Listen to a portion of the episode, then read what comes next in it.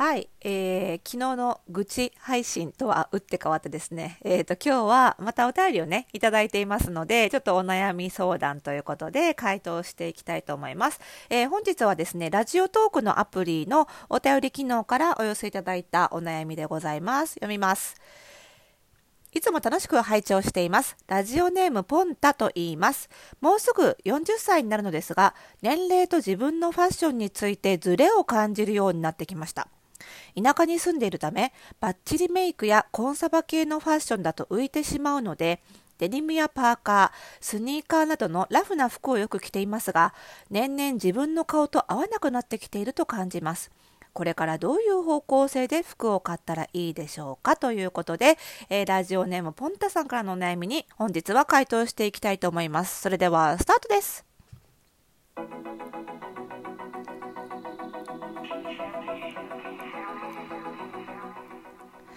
はい。ということで始まりました。おしゃれの呪いを解くラジオ。えー、本日が130回目の配信でございます。この番組ではあなたに巻きつくファッションへの思い込みイコールおしゃれの呪いをバッサバッサと解いていきます。服装心理学をベースにおしゃれをもっと楽しみ、自分を変えるコツをお届けしています。お相手はパーソナルスタイリストで日本服装心理学協会代表理事の久野理沙でございます。今日もよろしくお願いいたします。いやー、日曜日ですよ。天気、東京は結構いいですね。皆さん、いかがお過ごしでしょうか？さあ、いただきましたお悩みね。これもまた、多いお悩みですよね。あの、パーソナルスタイリングでも、お客様からよく伺うお悩みですね。こう、年齢とファッションっ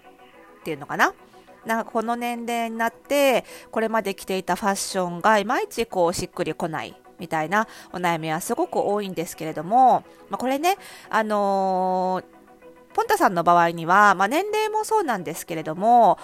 こう年齢とファッションというよりは、こうお顔立ちとファッションの問題なのかなっていう感じがお便り読むとしますよね。で、まあ、ポンタさんに限らず、そのまあ30歳になった節目、40歳になった節目、50歳になった節目っていう風に、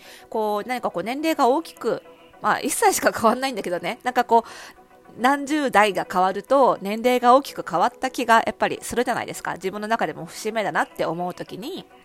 何かこうファッションに違和感があると、あ、年齢のせいかなっていう風にこう、年齢が原因だっていう風に、その原因をね、年に求めがちなんだけど、まあ実は、その年齢がどうこうももちろんありますよ。もちろんあるけれども、どちらかというと自分の外見とファッション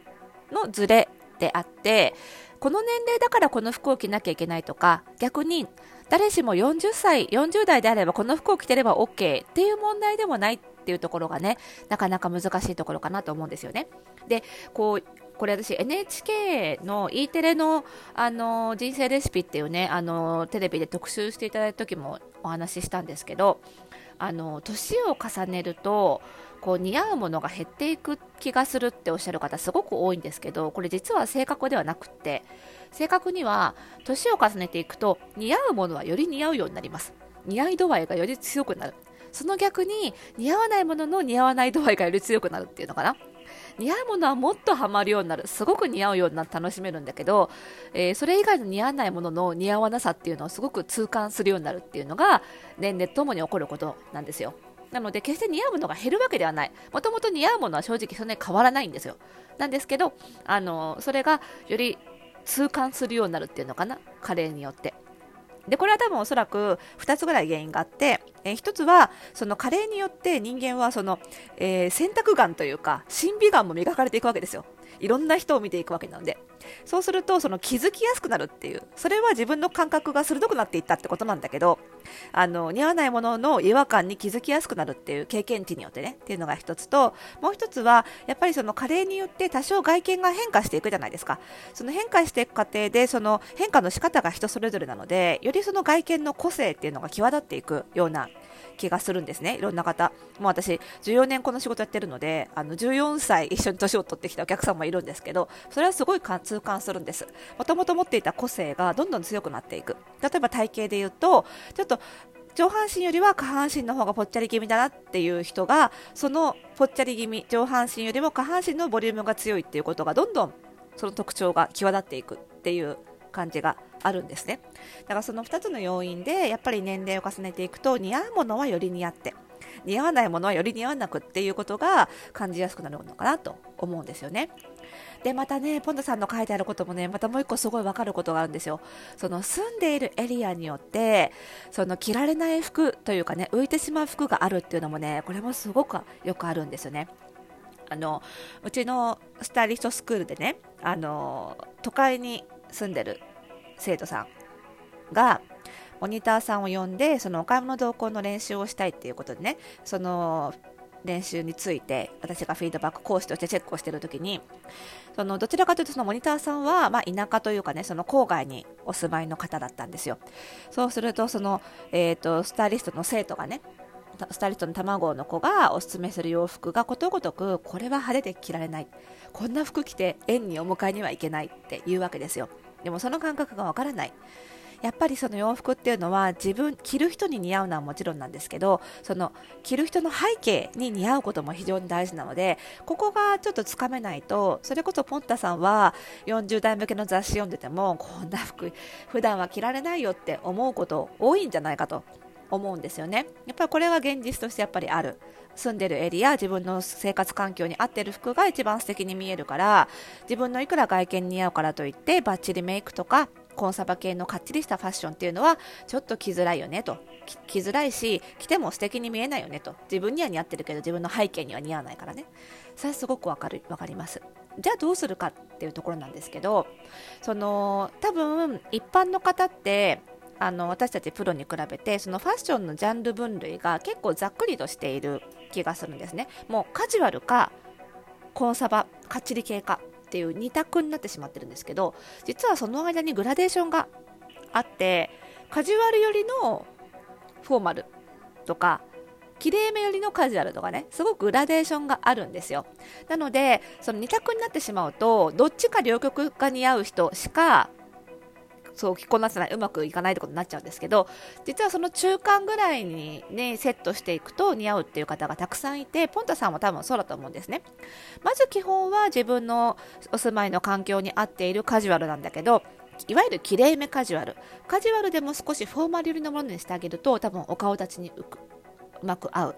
おそらく顔立ちがあの私がやっている顔パーツ診断というものでいうと、えー、アダルト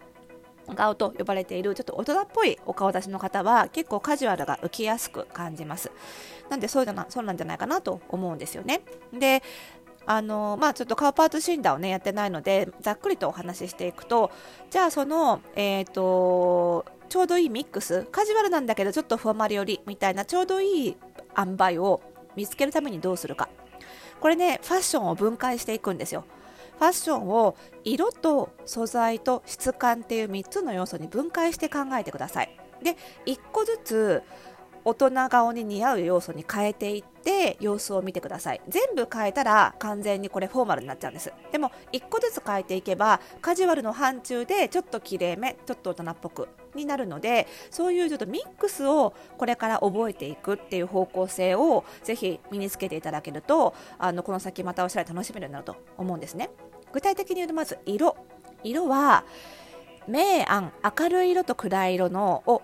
両極端な色を組み合わせる。その究極がモノトーン白と黒の組み合わせなんですけどこういう明るい色と暗い色を組み合わせるかもしくは全体的に暗い色だけにするかっていう風にすると大人っぽくなります。なのでデニムとパーカーでもダークグリーンのパーカーと濃い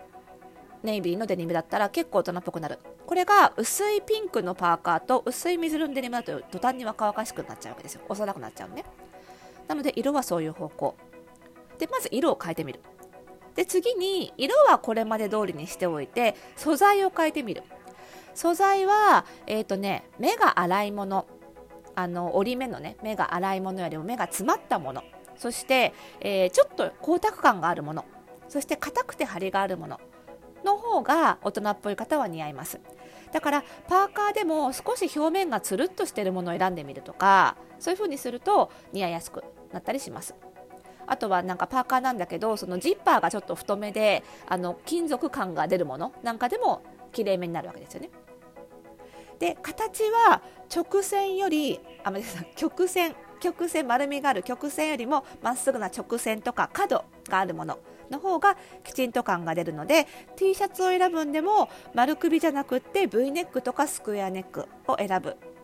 えー、柄もドット水玉とか花柄じゃなくてストライプを選ぶ。っていう風にするとちょっと大人っぽくなる。これを1個ずつ試してみてください、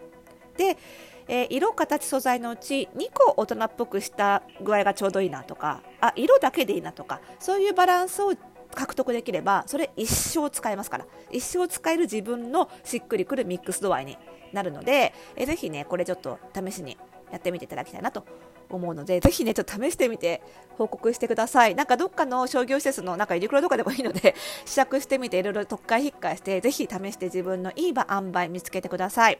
でね、あの12月の17日にいよいよ私の新刊の最高にしっくり似合う服選びっていう本が発売になるんですけどこの中でもこの、えーと自分の顔立ちに合う洋服の選び方を色、質感、素材具体的には質感と素材が一番大きいところなんですけどの選び方をねあのセルフチェックでバッチリお教えしているのであのこちらもねきっと参考になるはずだなと思いますので、えーとね、12月の9日と10日に実は Amazon の予約キャンペーンっていうのをやるんですけど